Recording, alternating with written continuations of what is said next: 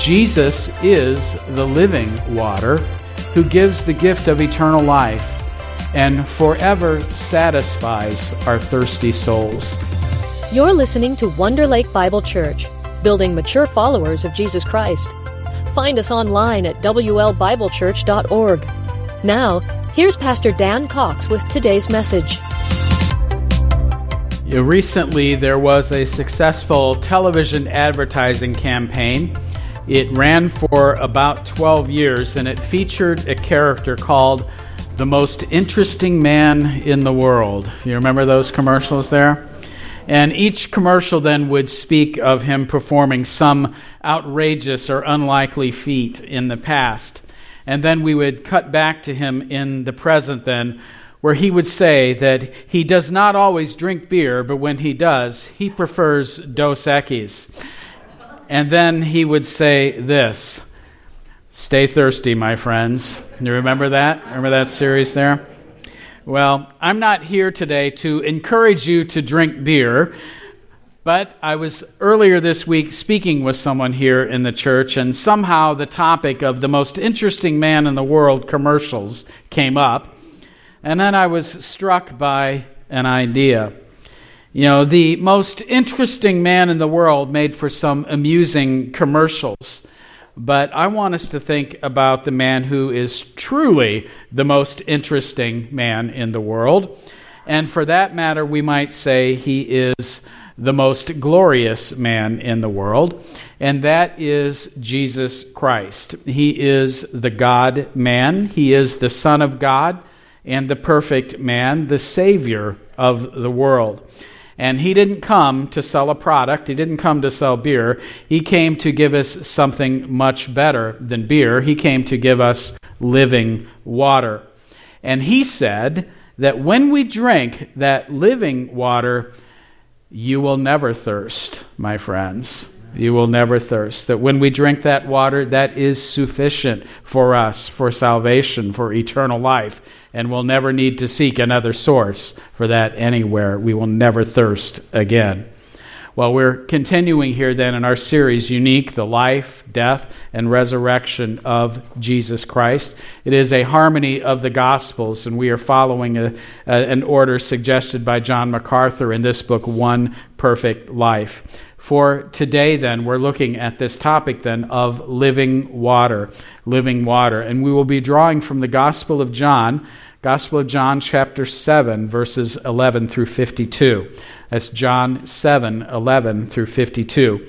And here is the key idea that I want us to take away from our message that is that Jesus is the living water who gives the gift of eternal life and forever satisfies our thirsty souls.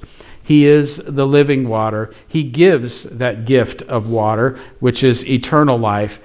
And once we drink that, we never need to drink again of that. It forever satisfies our thirsty souls for salvation then. Before we look at our text, then, a little context here. Jesus has come to Jerusalem to attend the Feast of Tabernacles. And the feast commemorated Israel's years of living in the wilderness before entering the promised land. It was a seven day feast, and all Jewish men were required to attend it. And the people would construct little dwelling structures or tents called tabernacles or booths. And they were made from tree branches, and they were similar then to what the Israelites lived in while they were living in the desert, in the wilderness, before going into the promised land. And there were two significant elements that were involved in the feast that involved water and light. Water and light. And Jesus then, he would draw on those themes to declare that he is the living water and he is the light of the world. Today we're going to see Jesus as the living water. Now, Jesus was a controversial figure. It was true back then, it's true today still, isn't it? He is still a controversial figure, and all manner of people have all manner of opinions about him, about who he was, and the significance of what he said. And should we believe him or not? Is he to be received or rejected? Now, there were some who heard him and they believed in him. They believed in him as the Messiah. There were others who weren't sure. And we said, well, you know, I'm, I, I just don't know quite what to make of him. But then there were others then who didn't believe. They rejected him. And some then who even went so far to reject him with hostile unbelief, and they violently opposed him. And the religious leadership of the nation violently opposed him and were even seeking to kill him because they saw him as a threat to them, to their power, and to their nation then. So, with that in mind, then, let's take a look at the Gospel of John, chapter 7, starting in verse 11. We're told, Then the Jews sought him at the feast and said, Where is he? And there was much complaining among the people concerning him. Some said, He is good. And others said, No, on the contrary, he deceives the people. However, no one spoke openly of him for fear of the Jews. So you see, first here, some mixed opinions about him. We're told here that the Jews sought him at the feast. Now, you might, when we just read that, you might be a little confused for a minute. You say, wait a minute, the Jews sought him. Weren't they all Jewish? It was a Jewish feast. There were people from all over the land there, and even all over the, the Roman Empire who were Jewish, who had come then to the feast here. Jesus himself was Jewish. What do you mean the Jews were seeking him? Well, sometimes when we see that in Scripture, when it says the Jews, it doesn't mean the Jewish people.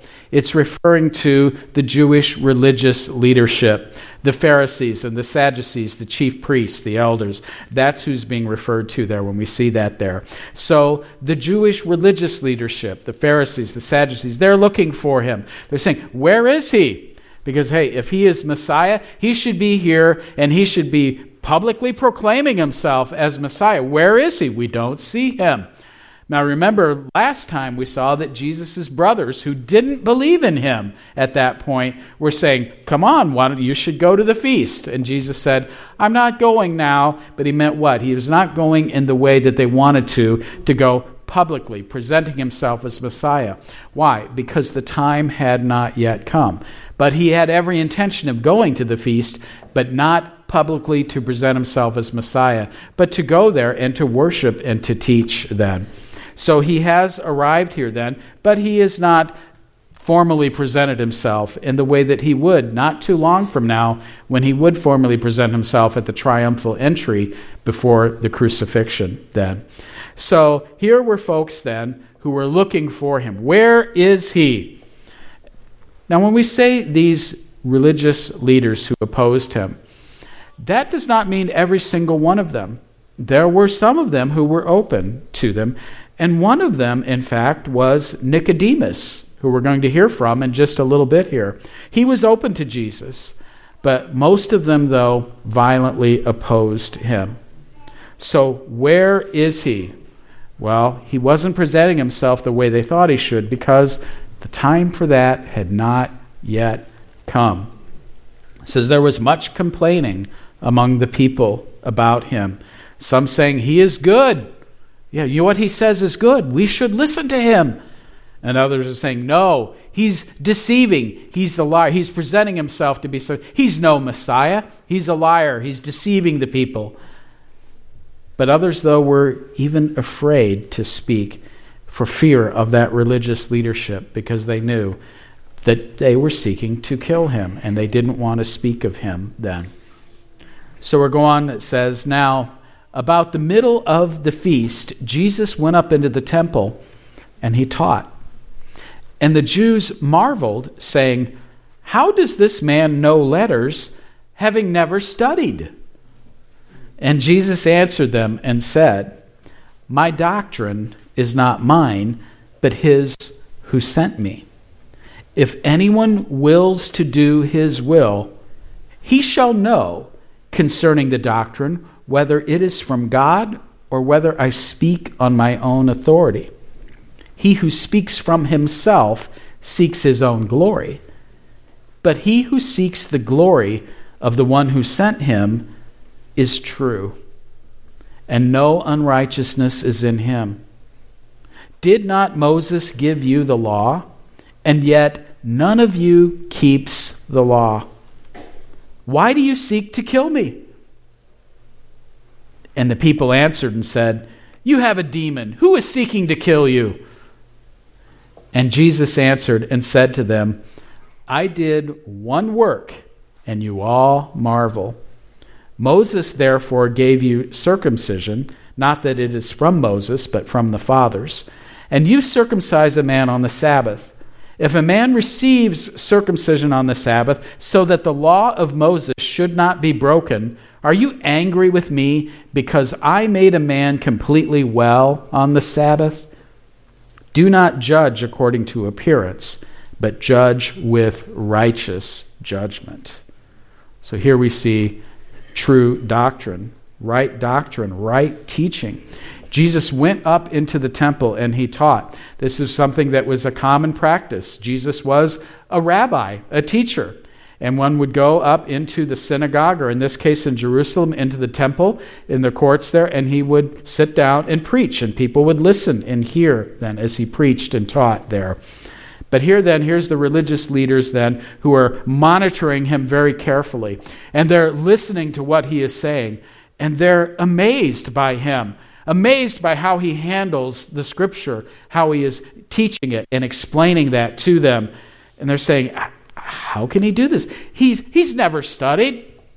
Now, let me ask you had, had, do you think Jesus had studied the, the, the, uh, the law of God? Did he know the scriptures? Certainly he did. Yeah. He, he knew a little bit about it. First of all, he's the author, right? Yeah, through the Holy Spirit, right? So he knows the scriptures pretty well, right, to begin with.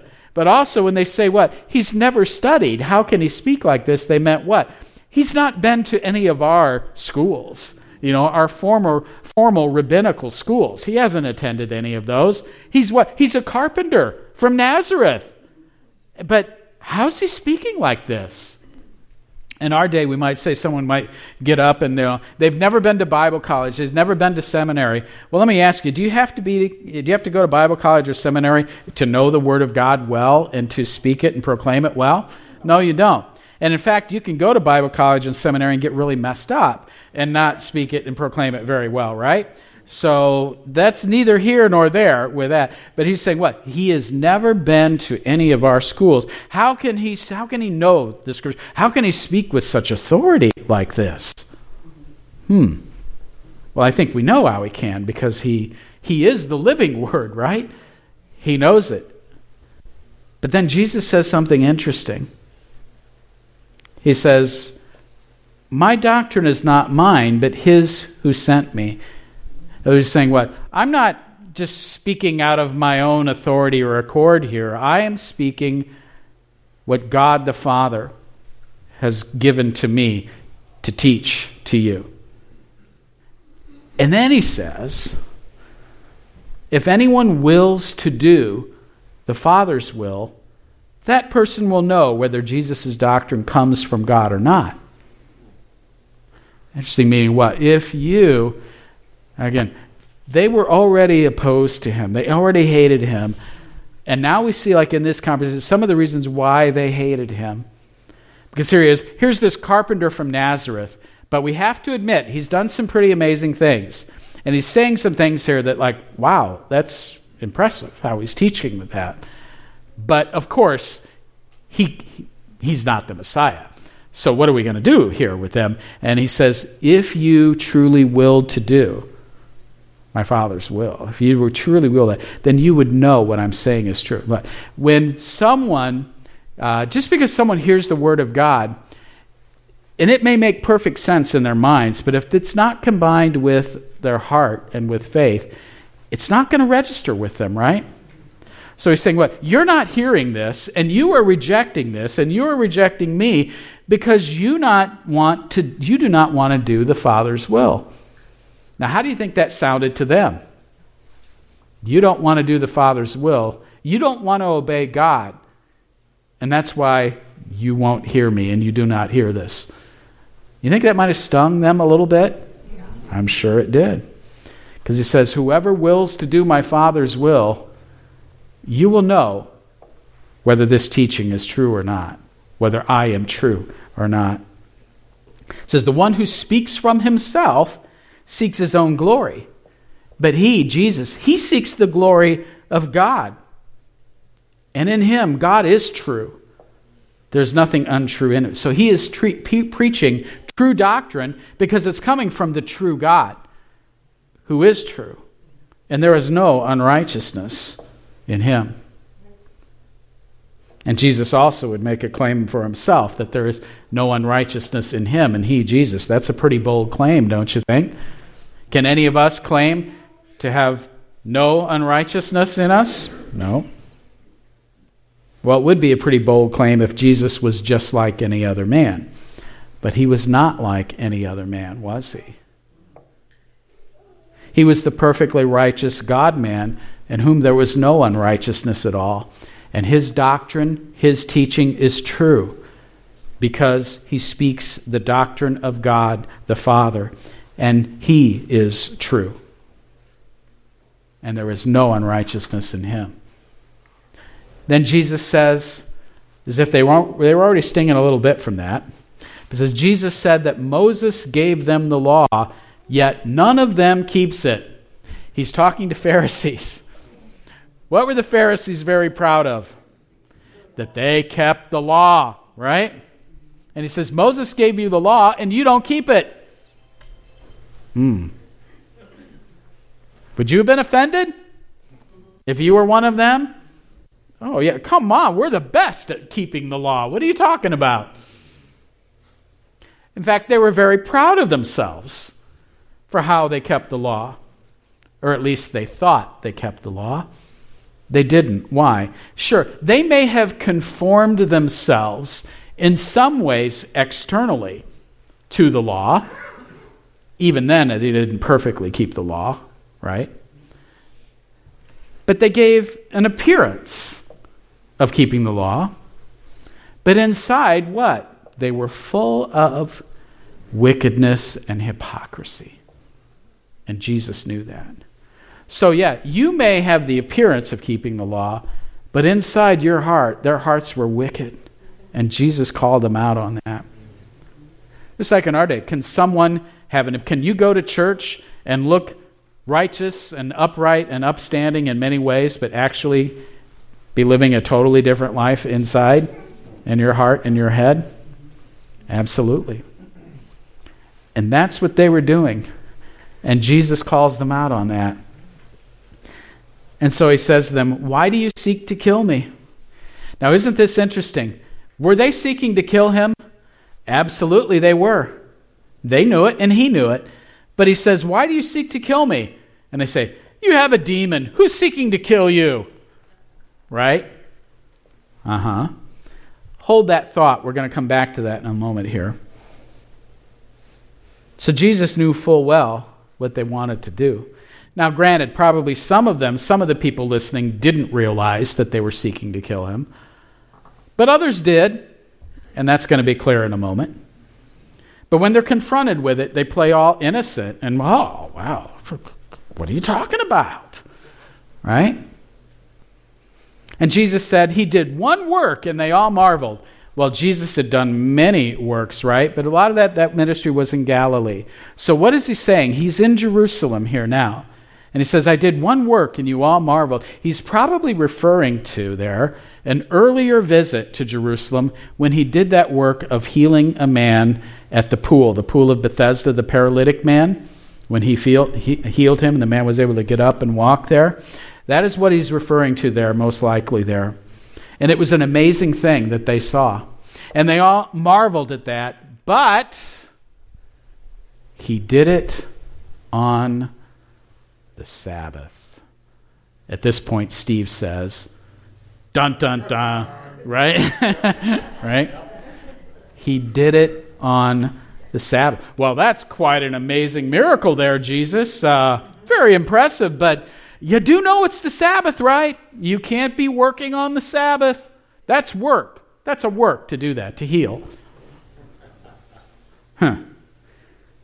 So Jesus then points out something to him. He says, uh, Well, you know, you perform circumcisions on the Sabbath. Why? Because the, the law required that baby boys be circumcised on the eighth day after their birth. So if that eighth day happened to fall on a Sabbath, well, they would do that. And so Jesus says, Well, you do that because that is a good thing to do on the Sabbath, but now you want to criticize me for making a man completely well on the Sabbath. And then he says, Do not judge according to appearance, but judge with righteous judgment. You know, there's some folks who always like to say, Isn't it interesting? We got folks who, who uh, have maybe read uh, uh, a verse or two from Scripture in their entire life, but then they want to tell us, they want to tell the church what Jesus said and what Jesus uh, taught, right? When they said, Well, Jesus said, Don't judge. Did Jesus say, Don't judge? Well, he did in a particular context, right? When Jesus said, Do not judge, he was talking about what? Don't be filled up with self righteousness and hypocrisy and have having you know, a harsh, condemning, legalistic attitude that presumes, you know, to look down upon others, while meanwhile your own heart is far from God. And that's what Jesus, when he said, don't judge, he said, don't be like, don't be like the Pharisees, who that's how they judge. To judge means simply what? To make a moral call, a distinction. Make a moral moral judgment call, if you will, to say this is right, this is wrong, this is good, this is evil. That's what it means to judge. And so Jesus didn't say, don't make moral distinctions. Don't call something good good and something evil evil. No, he was saying what? Don't be full of self righteousness and hypocrisy when you're calling out somebody else, when you've got work to do in your own heart. That's what he was saying. Because he also elsewhere, including right here, then, he says, do judge. Do make moral distinctions. Do call right right and wrong wrong. But do it righteously, but judge with righteous judgment. So we are called then to exercise proper moral and theological discernment. Judge with righteous judgment. So they were judging him and judging all kinds of people, but they, were do, they weren't judging righteously. They were judging unrighteously. They're just looking at appearances and not getting to the truth of the situation, judging unrighteously. And I find what the text says next amusing. See if you do as well.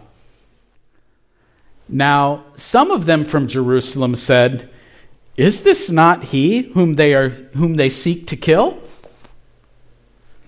But look, he speaks boldly, and they say nothing to him. Do the rulers know indeed that this is truly the Christ? However, we know where this man is from, but when the Christ comes, no one knows where he is from. Then Jesus cried out as he taught in the temple, saying, You both know me, and you know where I am from. And I have not come of myself, but he who sent me is true whom you do not know. But I know him, for I am from him, and he sent me. Therefore they sought to take him, but no one laid a hand on him, because his hour had not yet come. And many of the people believed in him and said, When the Christ comes, will he do more signs than these which this man has done? And the Pharisees heard the crowd murmuring these things concerning him. And the Pharisees and the chief priests sent officers to take him. Then Jesus said to them, I shall be with you a little while longer, and then I go to him who sent me. You will seek me and not find me, and where I am, you cannot come. Then the Jews said among themselves, Where does he intend to go? That we shall not find him? Does he intend to go to the dispersion among the Greeks and teach the Greeks? What is this thing that he said, You will seek me and not find me, and where I am, you cannot come? Here we see belief and hostile unbelief. Remember, I said I found that line amusing. It says, Now some of them from Jerusalem said, Is this not he whom they seek to kill? Why is that funny? Because just shortly before then, he had, Jesus said to them, Why do you seek to kill me? And what do they say? What? What are you talking about? You have a demon. Who's seeking to kill you? And then just a moment later here, some of the people, it was common knowledge, and the people are saying, Hey, isn't that the one they're seeking to kill? Right? Isn't that funny? Am I the, uh, does anybody think that's funny? Right?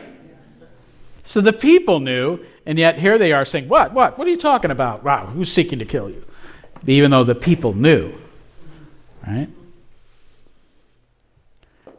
So they're saying, Hey, this is the one they're seeking to kill, but look at him. He's speaking so boldly to them, openly.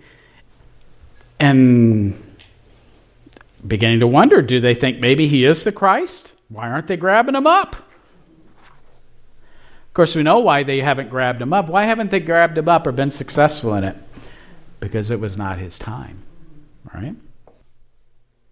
But then they say, but but we know where he we know where Jesus is from. He's from Nazareth. He's from Galilee. But when the Christ comes, no one knows where he is from. Now, the, the scriptures prophesied, of course, that Messiah would be born in where? In Bethlehem, right? And the people knew that. Some people might not, but the people knew that. But here, I think what's happening is, is the people were referring to a tradition that had arisen that when Messiah came, appeared to the nation, that he would appear suddenly and that his identity would remain unknown until he appeared suddenly and accomplished Israel's redemption. So, yes, they knew he would be, he, while he was to be born in Bethlehem. But after that, we don't know anything. He's just, all of a sudden, he's just going to appear on the scene and no one's going to know where he's from or anything about him, right? That was their tradition. It wasn't scriptural, but that was their tradition. But Jesus, well, we, we know him, we know where he's from. He didn't just appear suddenly and, and, and, and have this, this mystery about his background. We know he's the carpenter's son from Nazareth. We know all about him. So he can't possibly be the Messiah. But of course, they were following their tradition and not the scripture. Right? So Jesus cried out and he said, You know me, you both know me, and you know where I am from. But I haven't come of myself. He who sent me is true, whom you do not know. Once again, saying what? You, you don't know God. You think you do, but you don't know. Because God sent me, and you don't know him. But I do know God. In fact, I am from him, and he sent me.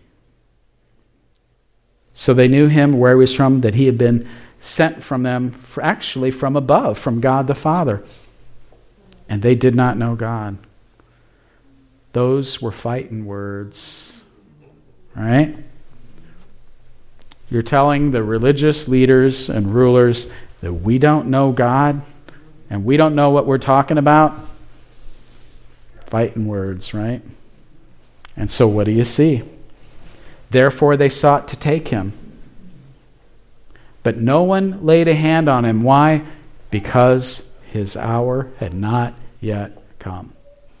That day would come, but not today. Many of the people believed in him. And they're wondering, when the Christ comes, will he do more signs than these which this man has done? So they're asking, like, what more does he have to do? Think about that.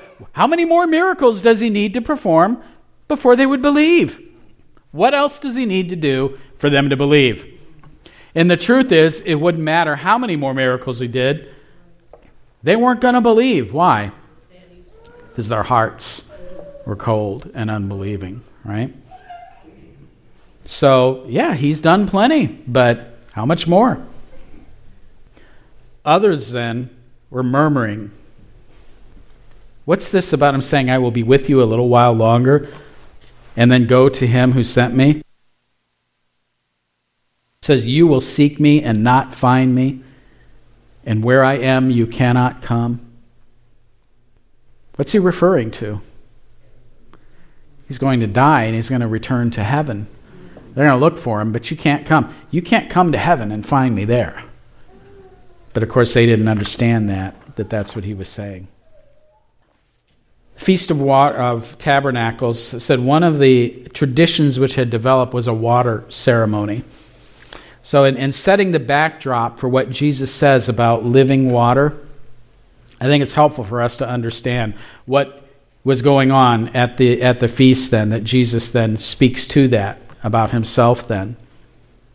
We're told this that a tradition grew up in the few centuries before Jesus that on the seven days of the Feast of Tabernacles, a golden vessel containing water from the pool of Siloam was transported in a priestly procession back to the temple. And as it came to the water gate, three trumpet blasts sounded to mark the joy of the occasion, and the people recited Isaiah 12:3, which says, "With joy you will draw water from the wells of salvation." At the temple, as the people watched, the priests would march around the altar carrying the water container, while the temple choir sang the Hallel, which is Psalms 113 through 118. The water was then offered as a sacrifice to God. So the wells, the waters, is the well of salvation, the water being sacrificed on the altar of God. So the use of the water symbolized the blessing of God upon the people. And Jesus used this event then as an object lesson, a very public invitation on the last day of the feast for people to accept Him as that living water, as that sacrifice, as that well of salvation then. So here we're told then, on the last day, that great day of the feast, Jesus stood out and cried, saying, If anyone thirsts, let him come to me and drink.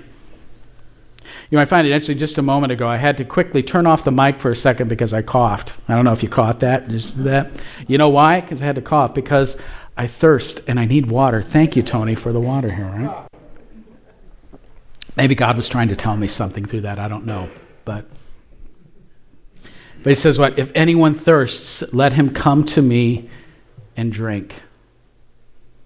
He who believes in me, as the scripture has said, out of his heart will flow rivers of living water.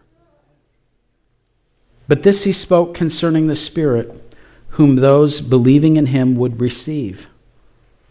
For the Holy Spirit was not yet given, because Jesus was not yet glorified. The living water says, If anyone thirsts, let him come to me and drink. Boy, this is this really hits the spot sometimes, doesn't it? Mm-hmm. This is a, a, a, a wonderful picture of the gospel invitation. If anyone thirsts, let him come to me and drink. If anyone thirsts, it's a recognition of the soul's need. See, just a moment ago, I had a physical need of thirst, right? And that satisfied it, but only temporarily. I'm going to be thirsty again for this kind of water, aren't I? So, recognizing the soul's need, let him come to me. That is, approach the source of the provision needed, and then drink, receive what is needed. I had a physical need. Here was the physical answer, and there was the provision for that. But you know what? I'm going to be thirsty again with this kind of water. But when you come to Jesus, when it's a thirst of the soul, and what the soul's need, soul needs salvation in Him, eternal life. When you come to Him, when you drink of that, you're not going to need to keep drinking to keep getting eternal life, are you? You'll never thirst again. One sip, all right? So Jesus is the living water that gives eternal life to sinful people, to all who come to Him and drink of Him faith in Him. So, just as a thirsty body is satisfied by physical water, Jesus satisfies the thirsty soul with spiritual water of redemption. But unlike physical water, you don't need to keep drinking the salvation water. Now, we need to keep drinking the water of God's Word, I know that, but we don't need to keep being saved, do we? We come to Him and receive that. But there's another sense, though, too, of this water in which Jesus is speaking here, in which the Holy Spirit is being presented as this water. Because who brings who brings the gift of salvation to to the sinner? It's a work of the Holy Spirit, right? The Spirit is the source of spiritual and eternal life. And the Spirit does this by regenerating the spiritually dead person and producing new life in them. But the Spirit would not come until after Jesus' resurrection and ascension to heaven. And that they did not yet understand. So, therefore, many from the crowd, when they heard this saying, said, Truly, this is the prophet. Others said, This is the Christ. But some said, Will the Christ come out of Galilee? Has not the scripture said that the Christ comes from the seed of David and from the town of Bethlehem where David was? Ignorant, weren't they? So there was a division among the people because of him. Now, some of them wanted to take him, but no one laid hands on him. Then the officers came to the chief priests and the Pharisees, who said to them, Why have you not brought him? And the officers answered, No man ever spoke like this man. And then the Pharisees answered him, Are you also deceived? Have any of the rulers of the Pharisees believed in him? Yes, some of them. But, but this crowd that does not know the law is accursed. Nicodemus, he who came to Jesus by night, being one of them, said to them, Does our law judge a man before it hears him and knows what he is doing? And they answered and said to him, Are you also from Galilee? Search and look, for no prophet has arisen out of Galilee. Mixed responses. Once again, we see mixed responses to Jesus. Some were saying, What? This is it. He is the prophet, he is the Messiah. And others were saying, Will the Christ come out of Galilee? The Christ comes from the seed of David and from the town of Bethlehem. What are they showing? They're showing their ignorance about him. Was Jesus of the seed of David? Was he, was he born in Bethlehem? Yes. Did he come from Galilee? Yes. But was he born in Galilee? No. He was born just as the scripture said Messiah would be born in Bethlehem. So this shows the ignorance of some who did not realize that Jesus was, in fact, of the seed of David, born in the town of Bethlehem. So then the officers and the chief priests, they sent these officers to arrest him. And they don't come back and they say, What's the matter? We're supposed to go arrest him and bring him back. And he says, No one speaks like him. They went to arrest him and they just couldn't do it. And of course, you know, it was sovereignly, it was not the time anyway, but they just they couldn't bring themselves to do that because they were amazed by him. And so, what do they receive then? They're insulted. What, are you from Galilee too? See, that was an insult. It was ge- uh, geographical snobbery, if you will, right? Wonder Tucky, right? Yeah. What, are you from Wonder Tucky too, right? You're from Galilee too? So they said, Well, what are you? You must be deceived then, too. But Nicodemus, not all the Pharisees rejected Jesus. And we see this one here, such Pharisee Nicodemus. We first see him in John chapter 3, right? Where Jesus tells him, You must be born again. And so he speaks up here, and he, what? He is cautioning against hasty judgment here. But his fellow Pharisees revile him. They say, What? No prophet has arisen out of Galilee? Well, they were wrong on two accounts. First of all, had they bothered to check, they would find out that Jesus had in fact been born in Bethlehem. And second, in fact, prophets had come out of Galilee. You might know one of them named Jonah, right? But again, it was their geographical snobbery speaking there, right? So what? Remind us that Jesus is the living water who gives the gift of eternal life and forever satisfies our thirsty souls at need for redemption, of right standing with God, and the blessing of eternal life. So I ask you, are you thirsty, my friend? Jesus gives that gift. We come to him in faith. We turn away from self self righteousness, self reliance, and sin. And we put our trust, our faith, our confidence in Jesus Christ. And when we do that, He gives us the gift of salvation. Through His perfect life, His substitutionary death, and His resurrection from the grave, we're united with Him in that victory, given the gift of forgiveness, eternal life, and the hope of the resurrection. That's all a gift received by faith. And once you come to Him and drink that water, you'll never be thirsty for salvation again. But elsewhere in Scripture, Jesus speaks of a different kind of thirst that I'd like to challenge us with too in closing here. In Matthew chapter 5, verse 6, Jesus speaking of the Beatitudes here, those who are blessed, he says, Blessed are those who hunger and thirst for righteousness, for they shall be satisfied. In another sense, when we come to Him for salvation, we'll never thirst again. You don't need to look somewhere else for salvation. But in another sense, our souls, we should be continuously thirsty, shouldn't they? They should be thirsty for righteousness, thirsty for wanting to be more like Christ. I hope I stay thirsty for the rest of my life for righteousness, right? So if you're thirsty for salvation, come to Jesus and you'll never thirst again. But if you have come to Christ, I would pray that you would stay thirsty, my friend. Stay thirsty for righteousness. Let's pray. Lord, thank you for the hope that we have in Jesus Christ, who is the living water. Thank you that we don't need to look somewhere else and we don't need to keep coming back to Him for salvation, but that He gives us this gift by faith, and we will never thirst again. But I do pray, though, Lord, for those among us who perhaps have not come to Christ to receive that gift. I pray that your Spirit would work and move in their hearts and their minds, that you'd cause them to come alive and to receive this gift by faith.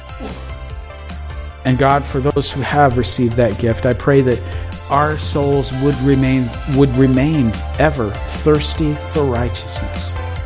For we know that you promised too to satisfy that. That you would satisfy us in your word. Thank you, Lord, for the hope and the gift we have in Jesus. It's in his name we pray. Amen. Thanks for listening to today's message. For more information about Wonder Lake Bible Church, visit WLBibleChurch.org.